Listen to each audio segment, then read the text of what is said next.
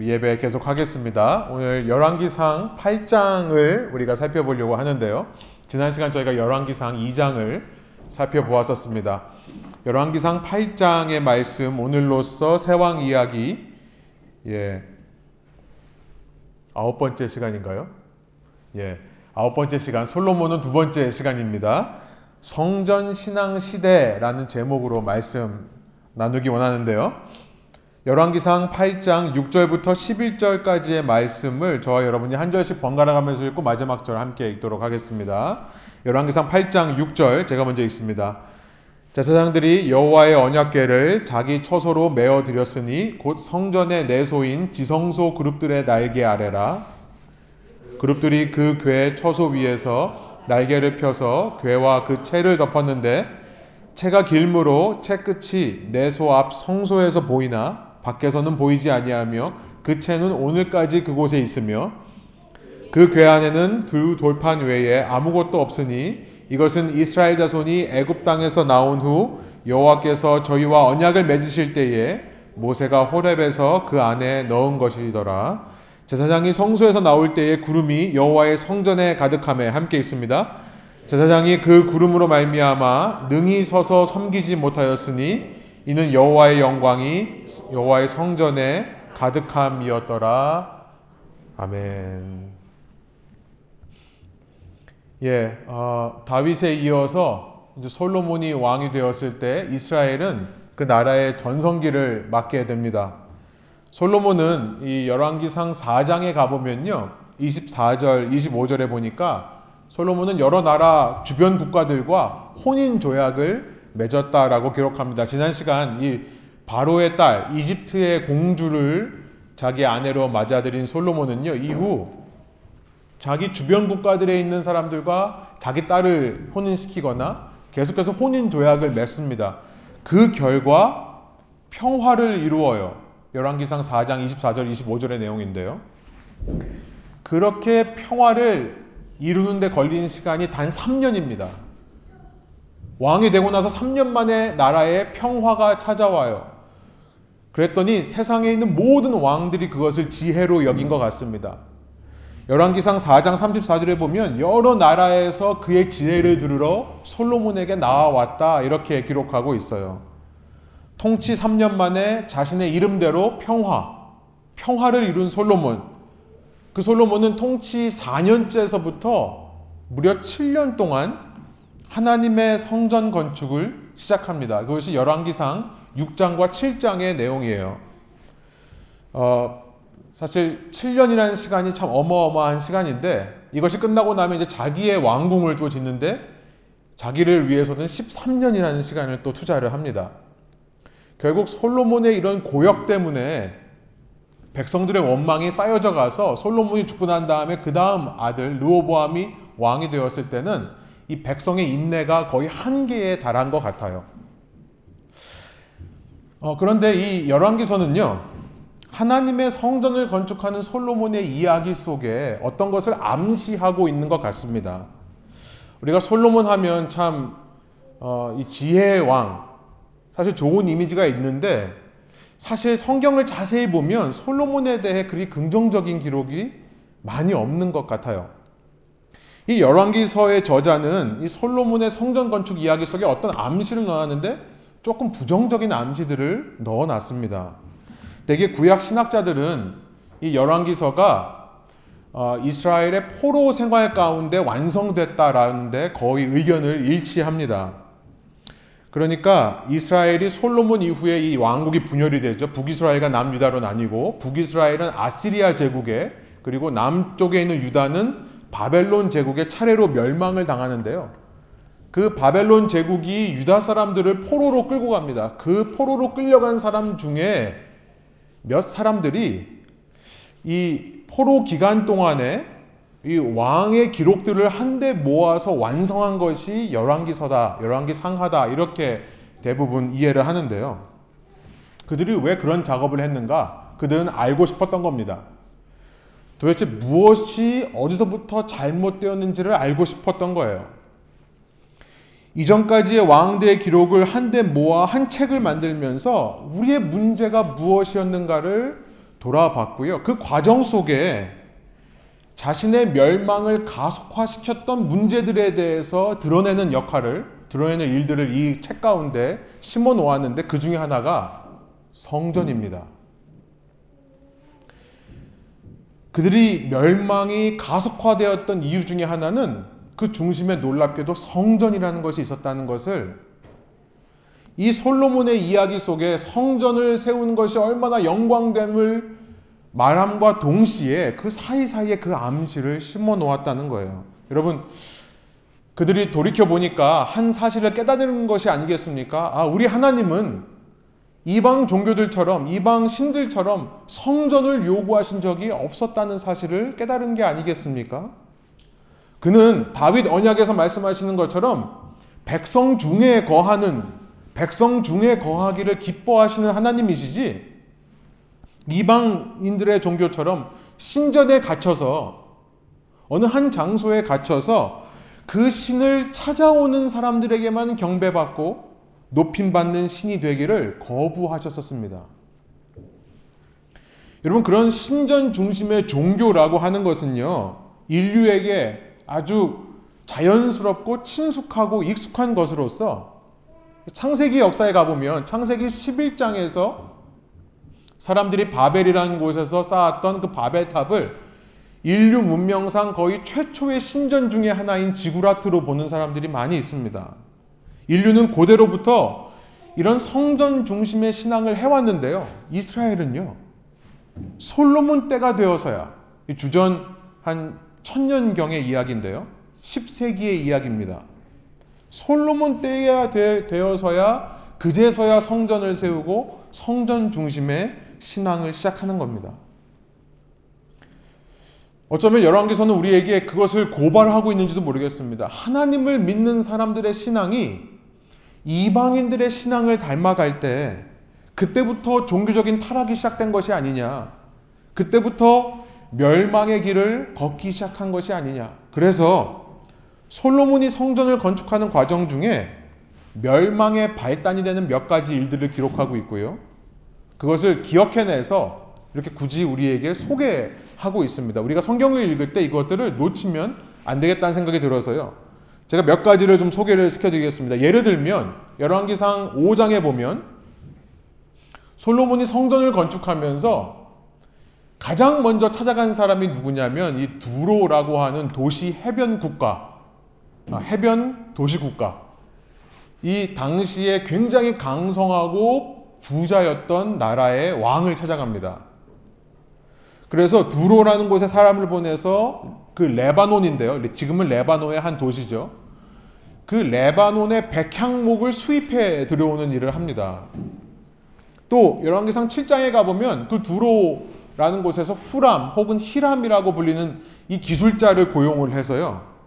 그 기술자를 데려다가 성전의 각종 장식과 성전의 여러 가지 기구들을 만드는 일들을 기록하고 있는 것입니다. 이거 생각해 보면 여러분 그럴 수도 있지 뭐 하실 수 있는데요. 생각해 보면 참 희한한 것이요.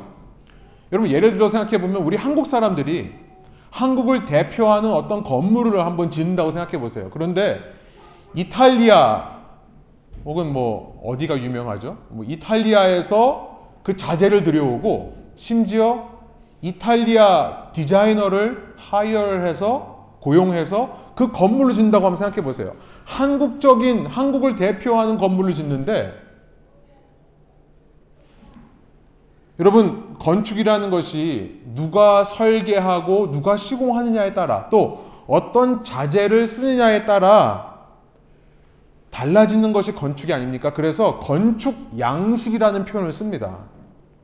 건축 양식이라고 하는 이 문화가 엄연히 존재하는 거예요. 그런데 이방 나라 두로 풍으로 지은 이 성전. 그러니 자연스럽게 이방 종교적인 요소들이 이 성전 안으로 들어올 수 있지 않았을까라고 생각하게 될 수밖에 없는 것입니다. 이 유대인의 관점에서 이것을 읽어보면 참 이상한 기록들이 많아요. 또 6장에 보면요. 이 성전을 이전 시대의 성막과 비슷한 구조로 만드는데 훨씬 더 크고 웅장하게 화려하게 짓습니다.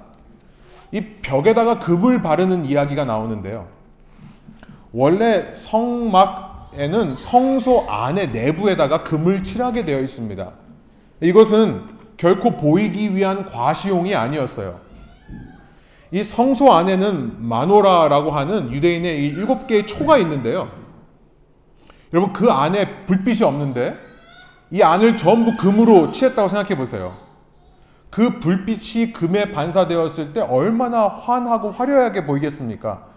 그러니까 이 유대인들이 금을 안에 두었던 이유는 성막에 두었던 이유는 하나님의 영광의 임재를 그렇게 찬란하게 보이기 위한 것이었지 과시용이 아니었습니다. 밖에서는 안 보여요. 그런데 솔로몬은 6장 어, 22절, 30절을 보면 금을 입히는데요.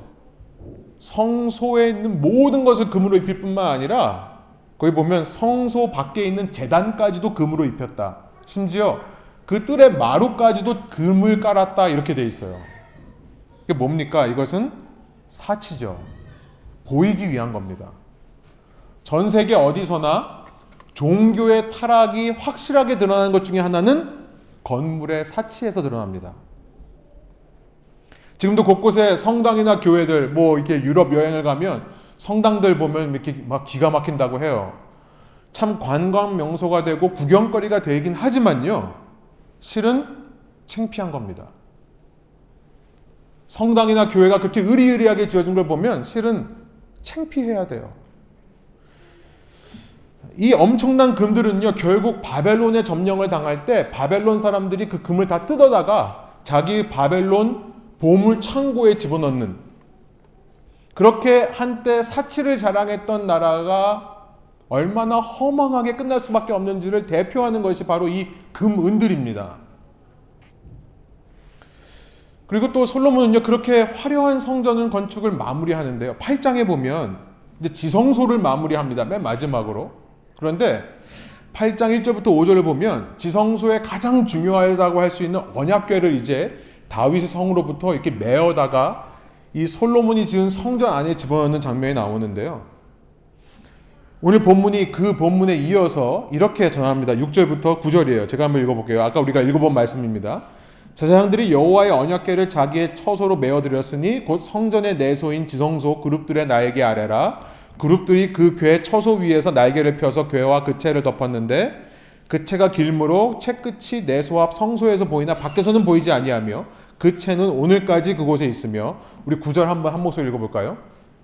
그 궤 안에는 두 돌판 외에 아무것도 없으니 이것은 이스라엘 자손이 애굽 땅에서 나온 후 여호와께서 저희와 언약을 맺으실 때에 모세가 호렙에서 그 안에 넣은 것이었더라. 이 그림을 보여주시면 이 그룹이 뭔가 뭐 이런 약간 날개 달린 천사의 형상이에요. 이 뚜껑 위에 이것을 놓고 이렇게 덮는 형상을 만들고 그 속에다가 이제 어, 무엇이 있나 봤더니 두 돌판 외에는 아무것도 없었다 이렇게 나옵니다.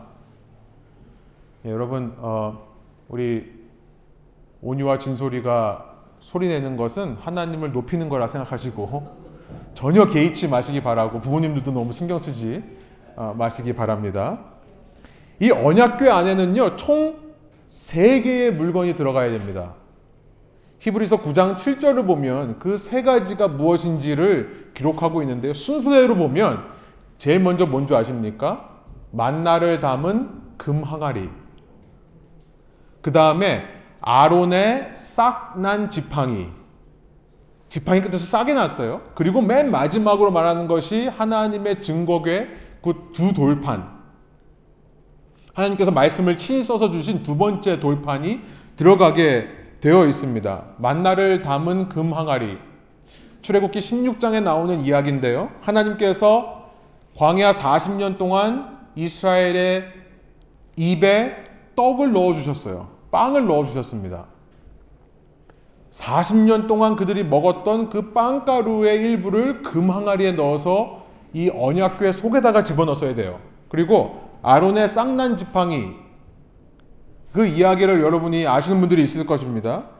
이스라엘 각 지파들이 각 지파에서 그 지파를 대표하는 최고 지도자의 지팡이를 하나씩 가져와서요. 그 12개를 모아서 지성소 안에다가 하루를 집어넣습니다. 그러고 나서 그 다음날 봤더니 오직 아론의 지팡이에만 싹이 날 뿐만 아니라 여기 보면 뭐라고 되어 있냐면 싹날 뿐만 아니라 심지어 꽃까지 피고요. 심지어는 열매까지 달려 있었더라 이렇게 되어 있어요. 이 민수기 17장의 이야기입니다. 여러분 이 두 가지가 사라졌다는 거예요. 솔로몬이 성전을 짓고 그 성전에 언약궤를 갖다 놓는데 이전까지 그 안에 내용물이 세 개였는데 그 중에 두 개가 사라졌다는 겁니다. 이것이 무슨 의미일까요? 여러분, 애초에 이 두 가지가 왜 언약교에 들어갔나를 잘 생각해 보면 알 수 있는데요. 저는 그 이유에 대해서 아론의 쌍난 지팡이를 설명하는 민수기 17장 10절이 아주 가장 잘 표현한다고 생각합니다. 세 번역으로 제가 한번 읽어볼게요. 주님께서 모세에게 말씀하셨다. 아론의 지팡이는 증거계 앞으로 도로 가져다 놓아 반역하는 사람들에게 표적이 되도록 잘 간직하여라. 너는 다시는 그들이 나를 거역하여 원망하지 못하게 하여라. 그래야만 그들이 죽지 아니할 것이다. 그러니까 언약궤 안에 증거판이 있는데 그 맞은편에다가 아론의 쌍났던 지팡이를 갖다 넣으라고 말씀을 하시는 거예요. 왜 그렇게 말씀하시는가 봤더니 이것을 통해 백성들이 기억하라는 겁니다. 다시는 하나님 말씀을 거역하지 않도록. 여러분 이 배경이 어떤 배경이냐면요. 고라 자손들이 이 모세의 지도력에 대해 불평하기 시작하고요. 더 나아가서 반기를 들기 시작하는 때였습니다. 아니, 왜 저 사람이 우리 지도자가 돼야 되느냐? 아, 저 사람이 우리를 이끄니까 자꾸 우리가 이상한 데로 가는 거 아니냐? 이거 40년 동안 광야에서 지금 뭐 하고 있는 거냐? 우리 빨리 약속의 땅으로 가야 되는 거 아니냐? 이 고라 자손들이 그 이야기를 하기 시작했어요. 그랬더니 하나님께서 그러면 너희 모든 지파에서 지팡이를 갖고 와서 누구의 말을 들어야 되는지 한번 시험해 보자 해서 그 일이 일어난 겁니다. 이 아론의 쌍난 지팡이라고 하는 것은 백성의 죄를 대표하고 상징하는 물건이었던 거예요. 여러분 만나가 담긴 항아리도 백성의 죄를 대표하는 겁니다. 그걸 보면 한 가지 떠오르는 사건이 있죠. 결국 출애굽기 16장에서 하나님께서 그 입에다가 만나를 넣어주신 이유가 무엇이었습니까? 그 입으로 불평하고 하나님을 저주했기 때문에 그래요. 우리 하나님이요. 이 미운 놈 떡 하나 주시는 하나님이신 것 같아요. 막 불평, 먹을 게 없다고 불평하고 우리가 다시 이집트로 돌아갔으면 좋겠다라고 하고 있으니까 그 입에다가 하나님이 만나를 꽂아주시는 거예요. 그런 게 아닌가 싶어요. 여러분, 이 만나가 담긴 항아리 아론의 지팡이야말로 백성의 죄를 상징하는 것이고요. 그런데 그 위에 아까 사진 보이시는 대로, 그림 보이시는 대로 그룹들이 날개로 그걸 덮습니다. 무슨 말이에요? 하나님, 이거 보지 마세요라는 의미겠죠. 이 안에는 백성의 죄가 들어 있습니다. 하나님 보지 마세요라는 의미인 것 같아요. 제가 보기에는. 그런데 1년에 한 번 대제사장이 제물의 피를 가지고 그 안으로 들어가서 그 그룹 위에다가 이 날개 위에다가 붓습니다. 그러면 이것이 다 흘러내려요, 피가. 그러면 하나님이 뭐라고 말씀하시냐면 그날부터 이 모든 백성의 죄를 내가 기억하지 않겠다라고 말씀하시는 거예요. 그래서 이 뚜껑을 가리켜서 뭐라고 하냐면 속죄소라고 합니다. 영어로 말하면 mercy seat이에요. 백성들이 이렇게 불평하고 원망하는 자들인데 하나님께서 이 재물의 피로 그 모든 것을 씻겨 주시겠다라고 하기 때문에 은혜다. 은혜의 자리다. 그 죄가 구속되고 대속되기 때문에 속죄소다라고 부르는 겁니다. 여러분 이것이 얼마나 은혜로운 장면이에요.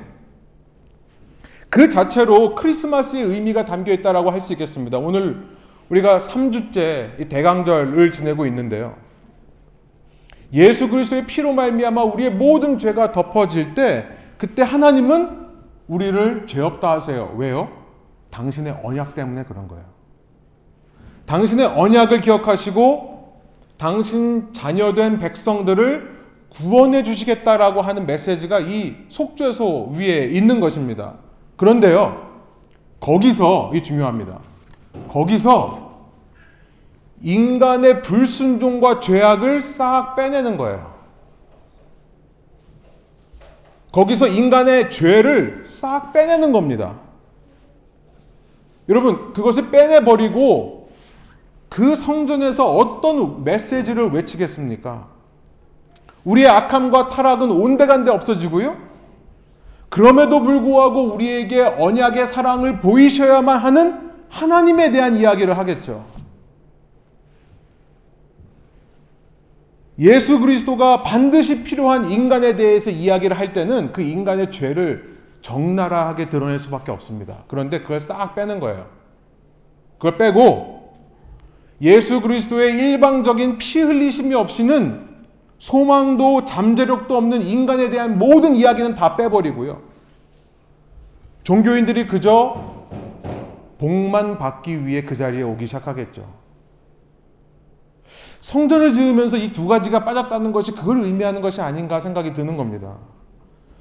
종교인들이 그저 위로의 말씀, 듣기 좋은 말씀만 들으러 이 자리에 오는 것은 아닐까.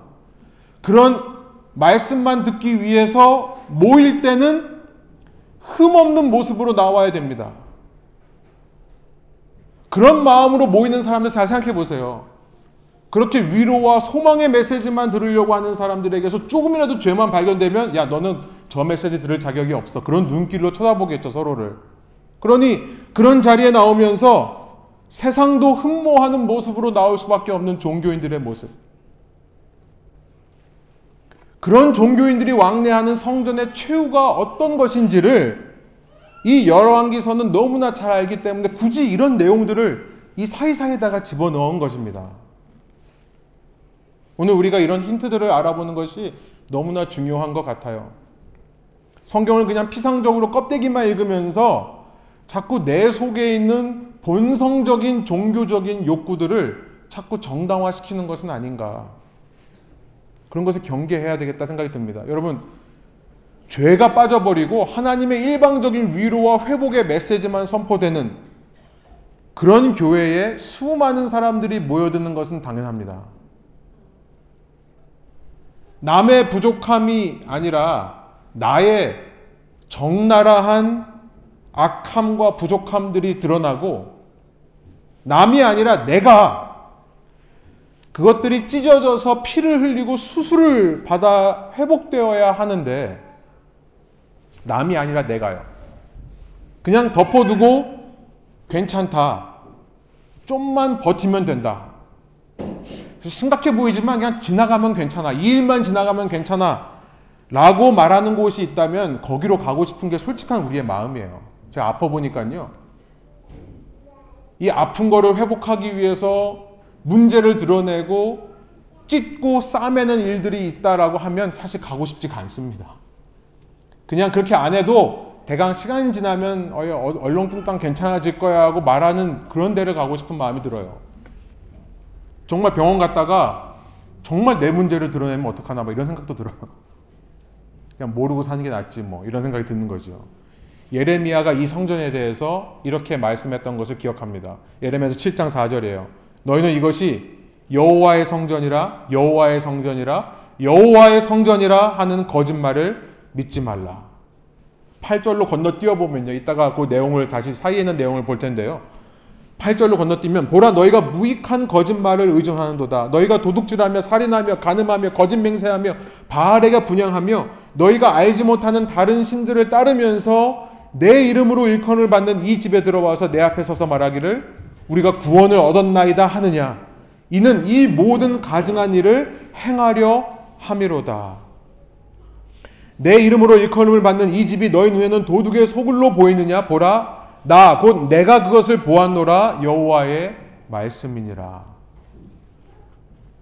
예수님께서 바로 이 예레미야 7장 11절의 말씀을 인용하셔서 성전을 청소하시면서 하나님의 성전을 강도의 소굴로 만들었다라고 하시는데요. 오늘날 우리의 마음속에도 이 말씀을 깊이 새겨보아야 할 것입니다. 여러분 그런데요. 여기까지 말씀을 읽다가 이 다음 절이 이제 이해가 잘 안 돼요. 이런 성전을 지은 솔로몬, 이렇게 성전을 지은 솔로몬에게 하나님께서 나타나신다는 겁니다. 이것이 우리가 읽은 본문 10절과 11절의 말씀이에요. 10절과 11절 제가 다시 한번 읽어보겠습니다. 제사장이 성소에서 나올 때에 구름이 여호와의 성전에 가득함에 제사장이 그 구름으로 말미암아 능히 서서 섬기지 못하였으니 이는 여호와의 영광이 여호와의 성전에 가득함이었더라. 여호와의 영광이라는 말이 무게라는 말이에요. 카보드라는 말인데요. 이 무게, 이 하나님의 영광이 구름처럼 나타나는데 그 무게가 얼마나 큰지 제대로 서서 그 안에서 직무를 볼 수 없을 정도였다라고 기록을 합니다. 여러분 이 솔로몬 성전 이제 좀 있으면 인류 역사에서 완전히 사라져 버립니다. 바벨론 침략 때 완전히 무너져 내려요. 이 성전은 뜯겨질 것이고요, 빼앗길 것이고 무너져 내릴 것입니다. 하나님이 모르시는 것이 아닌데 왜 여기 임재하실까요? 그 성전을 지으면서도 지금 보면 하나님의 말씀대로만이 아니라 그 속에 자기 과시, 자기 자랑, 허영심과 탐욕을 집어넣고 이 성전을 지었는데요. 그러면서 그 성전 속에 인간의 악함과 추악함은 슬며시 빼어내서 나는 괜찮은 척, 나는 문제가 없는 척하고 살아가는 모습을 보이는데요. 하나님은 왜 심판하시지 않고 그 위에 구름으로 임하시냐라는 거예요. 그럼 그것이 다윗 언약의 능력인 줄로 믿습니다. 그것이 다윗 언약의 능력이에요. 지금 사실 이 이야기를 여러분과 좀 더 자세히 나누고 싶은데 시간상 관계 시간 관계상 시간이 없어서 말씀 못 나눕니다만 이래놓고 제가 늘 얘기는 하긴 하죠. 이 이야기를 자세히 읽어보면요. 자세히 읽어보면 이 어, 솔로몬이 이 다윗 언약의 후손을 자기 자신이라고 좀 착각하는 것 같습니다. 이, 이 두로 왕에게 가서도 우리 아버지가 이런 약속을 받았는데 그 약속에서 말하는 사람이 바로 나다 이런 얘기를 해요. 5장 5절입니다. 또 8장 이제 이후에 18절 20절에 가보면 이 성전을 지어놓고 백성 앞에서 설교를 하는데요. 백성 앞에 공포를 하는데 우리 아버지 다윗이 말한 그 후손이 바로 나고 오늘 그 일이 이루어졌다 이렇게 얘기를 해요. 아니요. 이 다윗 언약은 예수 그리스도에 의해서 완성되는 것입니다. 언젠가 영원한 나라를 이루실 그리스도라고 했거든요. 그런데 가만 생각해 보면 오늘 우리가 딱 그 모습인 것 같아요. 오늘 우리가 딱 그 모습인 것 같아요. 우리 속에 여전히 하나님 앞에 나오면서 허영심과 자기가시와 탐욕의 문제가 있습니다. 여전히 우리 속에 없는 것처럼 위장하는 죄와 추악한 문제들이 있어요. 그런데 하나님이 여전히 내 위에 임재하신다니까요. 왜요? 나의 잘남이 아니라 혹은 나의 추악함이 아니라 예수 그리스도 안에 있는 언약의 능력 때문에요. 여러분, 내가 남을 바라보면서 참 비판하고 정죄를 잘하는데요. 저만 그런지 모르겠습니다만. 남을 바라볼 때는 정말 비판하고 정죄를 잘하는데 그 시각을 가지고 내 자신을 바라본다면 어떨까요? 정말 할 말이 없지 않을까요? 남의 눈에 있는 티끌을 보면서 내 눈에 있는 들보를 못 본다라고 하는 말이 바로 그 말입니다. 그런데도 다윗 언약 때문에 예수 그리스도 때문에 하나님이 오늘 우리에게 임재하시기를 기뻐하신다는 사실이에요. 그래서 신앙생활은 신비 그 자체입니다. 신기할 수밖에 없어요, 이 사실이요. 이것을 한순간이라도 우리가 당연하게 생각한다면 교만해진 겁니다. 크리스마스, 이 주님의 이 땅에 오심을 우리가 간절히 기다리고 소망할 수밖에 없는 것이죠. 근데 바로 이런 문맥 속에서 솔로몬이 이제 백성 앞에서 두 팔을 올려 기도하는 장면이 그 유명한 솔로몬의 기도라고 하는 8장의 후반부인데요. 이 8장의 후반부 22절부터 53절까지 긴 기도문이 등장합니다. 근데 그의 기도하는 모습을 보면서 우리가 두 가지를 좀 적용하고 말씀을 마치려고 그래요. 저는 여러분에게 말씀 전하기 전에 제 자신의 모습을 보면서 오늘날 사람 앞에서 말씀을 전하는 사람들, 설교자, 목회자로서 아, 참할 말이 없다는 생각이 듭니다. 솔로몬의 모습을 보면서 솔로몬을 비판할 게 아니에요. 사실 그게 저의 모습이거든요. 그런데 그보다 더 놀라운 것은 뭐냐면 솔로몬은 자격 없어요. 저는 자격 없진 없는데요. 그러나 솔로몬이 하는 기도 속에 진리가 담겨 있기는 합니다. 하나님의 메시지가 담겨 있긴 해요. 저는 부족하지만 제가 전하는 말씀 가운데 하나님의 메시지가 있기를 소망하는 똑같은 마음으로 우리 솔로몬의 기도 속에 있는 하나님의 메시지가 무엇인지를 두 가지로 한번 살펴보기를 원합니다. 이렇게 성전 신앙 시대는 불완전합니다. 악을 향해 멸망을 향해 갈 수밖에 없는 구조가 되어버렸습니다만 그럼에도 불구하고 하나님께서 이 시대에 그 시대에 성전을 허락하셨던 이유가 무엇인지 한번 살펴보려고 그래요. 성전에는 크게 두, 두, 크게 두 가지의 기능이 있는데요. 첫 번째 기능은 이것입니다. 백성의 죄를 용서받을 수 있는 곳이다라는 거예요. 성전을 허락하신 이유가 그럼에도 불구하고 성전을 주신 이유는 그 성전을 통해 백성의 죄가 용서받을 수 있다는 기도를 솔로몬이 하고 있습니다. 28절부터 40절까지예요. 가만히 보면요. 이것이 재밌는 게 뭐냐면 은혜가 되는 게 뭐냐면 저에게는 참 은혜가 됩니다. 사전 조치가 아니라 사후 조치예요. 그러니까 죄를 짓기 전에 미리 예방 차원에서 말씀하시는 것이 아니라 솔로몬의 기도를 가만 보면 그 속에 지혜가 담겨 있는 것 같습니다. 솔로몬이 인생을 누구보다도 방탕하게 살았기 때문이 아닐까 생각이 드는데요. 이 우리 인생이 어떤 인생들인지를 정확하게 알아서요. 솔로몬의 기도에는 이런 죄들을 미리 범하지 않게 해주십시오라는 기도가 아니라요. 그 죄들을 짓고 난 이후에도 마음을 돌이켜 이 성전에 오면 주님께서 용서하여 주십시오. 이런 기도를 드립니다. 여러분, 성전에 나와서 주님께 예배 드리는 사람들의 신앙의 아주 근본적인 자세는 뭐여야 되냐면 그 성전이라고 하는 곳은 완벽한 사람들이 찾는 곳이 아니라는 사실을 깨달아야 한다는 겁니다. 그래서 성전을 향한 발걸음은 언제나 겸손할 수밖에 없어요. 겸손해야 됩니다. 여러분, 신앙생활 하면서 크게 착각하는 것이 하나 있습니다. 신앙생활을 하면 할수록, 신앙생활 하면서 직분을 받을수록, 뭐 안수받고 목회자가 될수록 나는 점점 더 완벽해지니까 그렇지 못한 사람들을 은근히 깔보고 무시하는 사람. 여러분, 사실 그들은요, 성전에 올 필요가 없는 자들입니다. 그냥 안 와도 돼요. 그런 사람들은. 저는 이 시대에 우리 교회가 세상에게 어떤 모습으로 보여야 되는가. 아, 정말 또 실수할 수밖에 없는 그런 사람들이 모이는 곳이다. 또 넘어질 수밖에 없는 그런 사람들이 이곳에 와서 주님을 부르는 것이다. 우리가 이런 이미지를 심어줘야지. 여기는 거룩한 사람들, 뭐 성도라고 하잖아요. 거룩한 무리가 있는 곳이다. 예, 성도예요. 성도인데 그것은 우리가 잘나서 거룩해서가 아니라 우리에게 함께 하신 하나님이 거룩하시기 때문에 성도인 줄로 믿습니다. 그럼 제가 한때요. 신앙생활 하면서 제가 말씀드리잖아요. 제가 한때 재림 예수인 줄 알았다고요.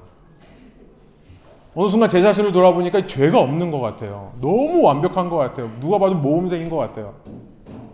제가 한때 그렇게 생각하다가 기도 어느 순간 제가 지금도 기억하는데 그 순간을요. 제가 기도하는데 아, 그때도 청년들이 모여가지고 뜨겁게 막 부흥을 위해서 기도하는 장면이었는데요. 제가 그렇게 기도를 하면서 제가 그때 아내와 이 롱디스턴스를 할 때였는데 아내랑 얼마나 거룩했는지 우리 1년에 한두 번 간신히 만나는데 이번 이번 만남은 우리 코스타라는 집회에서 만나자 그래가지고 거기 모여서 그냥 오랜만에 만났는데 데이트도 안 하고요. 거기 만나가 거기서 만나고 그걸 데이트라고 생각했던 그런 시절이 있었어요. 그래서 그때 막 열심히 기도하는데 아, 하나님이여 기도하는 중에 갑자기 저를 제가 기도하고 있는데 저를 옆에서 바라보게 하시더라고요. 이게 환상이었던 것 같아요. 제가 눈물을 흘리면서 부흥을 달라고 이 땅을 치유해 달라고 기도하는 제 모습이 얼마나 역겨운지. 오, 막 토가 나올 것 같아요. 제가 제 자신을 보는데. 근데 제가 충격을 받았습니다. 이게 부흥이구나. 후에 깨달았어요. 이게 진짜 부흥이구나. 그 모습이 아마 하나님의 나를 바라보신 시각이었다면 어땠을까? 이런 두려움이 생기기 시작했습니다. 그런데요, 제가 그날 얼마나 울었는지 평생 동안 그렇게 울어본 적이 없는 것 같아요. 그런데 신앙생활 하면서 또 얼마 신화가, 시간이 지나니까 또 스스로 또 괜찮은 삶이라고 자꾸 생각을 해요. 아니요. 여러분, 신앙생활은 깊어지면 깊어질수록 죄에 대해 민감해지는 겁니다. 그래서 이전까지는 내 속에 죄가 아니라고 생각했던 것들까지도 죄로 인식되는 일들이 일어나게 돼요. 이전에는요, 그냥 사람의 눈만 피하면 되는 줄로 알았거든요. 그런데 하나님의 시선이 느껴지기 시작하면 이제부터 문제입니다. 진짜 문제가 시작되는 거예요. 무슨 말인지 알아들으시는 분들은 알아들으실 거예요. 사랑하는 여러분, 저는 이렇게 말하고 싶어요. 여러분의 신앙의 밑바닥이 드러나야 됩니다. 밑바닥이 드러나야 돼요. 여러분, 지금 하나님께서 여러분을 내가 진짜 이거밖에 안 되는 인간이었구나. 내 밑바닥을 드러내는 길로 인도하고 계십니까? 할렐루야예요. 할렐루야. 그럼 그때부터 진정한 신앙이 시작되는 것입니다. 나의 의가 신앙이 아니라요. 나는 그럼에도 불구하고 예수 그리스도라는 영원한 언약 때문에 내가 설 수 있구나라는 참 신앙을 깨닫게 되는 순간인 거예요. 그제부터야 우리 마음 속에 예수님을 정말 목마른 사슴처럼 갈급하게 되는 사랑이 싹트기 시작하는 겁니다. 성전의 첫 번째 기능이에요. 죄를 용서하는 공간인데요. 완벽해서 죄 안 짓는 사람들이 아니라 죄 짓고 온 사람들이 모이는 공간. 두 번째 성전의 큰 기능이 뭐냐면 저는 이것이 사실은 앞서 첫 번째보다 더 큰 은혜가 우리에게 되었으면 좋겠는데요. 두 번째 성전의 기능을 무엇인가 봤더니 솔로몬이 기도하는 내용 중에 진리가 있는 것이 뭐냐면 이 성전은 모인 우리만을 위한 공간이 아니라 외부를 위한 공간이기도 하다는 기도를 솔로몬이 올려드립니다. 41절부터 53절이에요. 성전을 위해 기도하면서 이방인들을 위해 기도합니다. 이방인들의 누구라도 이 성전에 나와서 기도하면 주님 용서해 주시고 심지어 우리가 이방 땅에 가서 살 때도 솔로몬이 굉장한 지혜가 있었던 것 같아요. 그런 insight를 성령의 감동으로 얻었던 것 같습니다. 후에 바벨론이라는 이방 땅에 가서 살 때라 하더라도 이 성전을 향하여 기도하면 들어주십시오라는 기도를 해요. 성전은 외부를 위한 곳입니다. 비록 성전은 유대인에 의해서 가나안 팔레스타인에 지어지긴 했습니다만 그 성전은 언제나 외부를 향해 열려 있어야 되는 공간이라는 거예요. 특별히 이웃 중에서도 소외된 자와 약한 자를 향해 열려 있어야 된다. 이것이 성전의 두 번째 되는 큰 기능이다라는 것을 말씀하는 겁니다. 아까 예레미야 7장으로 돌아가 보면요. 예레미야가 왜 이 성전이 거짓이다라고 말하는지를 보세요. 예레미야 4장 너희는 이것이 성전이라 성전이라 성전이라 하는 거짓말을 믿지 말라고 한 다음에 너희가 만일 길과 행위를 참으로 바르게 하여 이웃들 사이에 정의를 행하며 그러니까 이 성전은 이웃에게 정의를 행하는 공간이어야 된다. 그걸 돕는 공간이어야 된다라는 말씀을 하시는 거죠. 그리고 6절 이방인과 고아와 과부를 압제하지 아니하며 무죄한 자의 피를 이곳에서 흘리지 아니하며 다른 신들 뒤를 따라 화를 자초하지 아니하면 내가 너희를 이곳에 살게 하리니 곧 너희 조상에게 영원토록 여론 무은토록 준 땅이니라. 이것이 하나님의 본심이었어요. 이 성전을 기뻐하신 참된 이유였던 거예요. 너희가 이렇게 이 성전을 지어놓고 너희끼리만 예배하는 게 아니라 주위 사람들을 돌아보고 열방의 빛이 되어 나의 빛을 나눠준다고 한다면 내가 너희를 이 땅에서 영원히 있게 하겠다는 것이 하나님의 진짜 마음이었던 겁니다. 오직 신자들만을 위한 공동체, 상아탑처럼 그것은 엘리트를 위한 공간만이 될 것입니다. 우물한 개구리처럼 나만 높아지는 나밖에 모르는 공동체가 될 거예요. 여러분 생각해 보면요. 이 자리에 오면서 우리가 앞서 첫 번째 말한 것처럼 우리 스스로가 죄인입니다 라는 자세로 이곳에 온다면요. 여러분 이 공간은 자연스럽게 다른 죄인들도 함께 올 수 있는 공간이 되겠죠. 약자들, 어려운 사람들도 함께 올 수 있는 공간이 자연스럽게 될 겁니다. 어느 순간 이 성전에 들어오는 문이 그런 자들에게는 너무나 무거운 문이 되어 보인다면 그건 더 이상 성전이 아닌 거예요. 지난주 시애틀 지역에 인구조사 발표가 있었습니다. 보니까 워싱턴주 한인수, 그러니까 국적이 한국이라고 쓴 사람들, 한인 사람 수가 몇 명인지 아세요? 9만 7천 명이에요. 우리는 여기 한인들 이제 없어지는 거 아니냐 그랬는데요. 더 늘어나요. 거의 10만에 가까운 사람이 이 워싱턴 주에 살고 있습니다.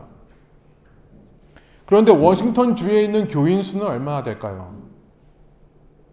여기 있는 큰 교회들 다 합쳐도 그리고 뭐 작은 교회까지 다 이렇게 합친다고 해도 만 명이 될까요?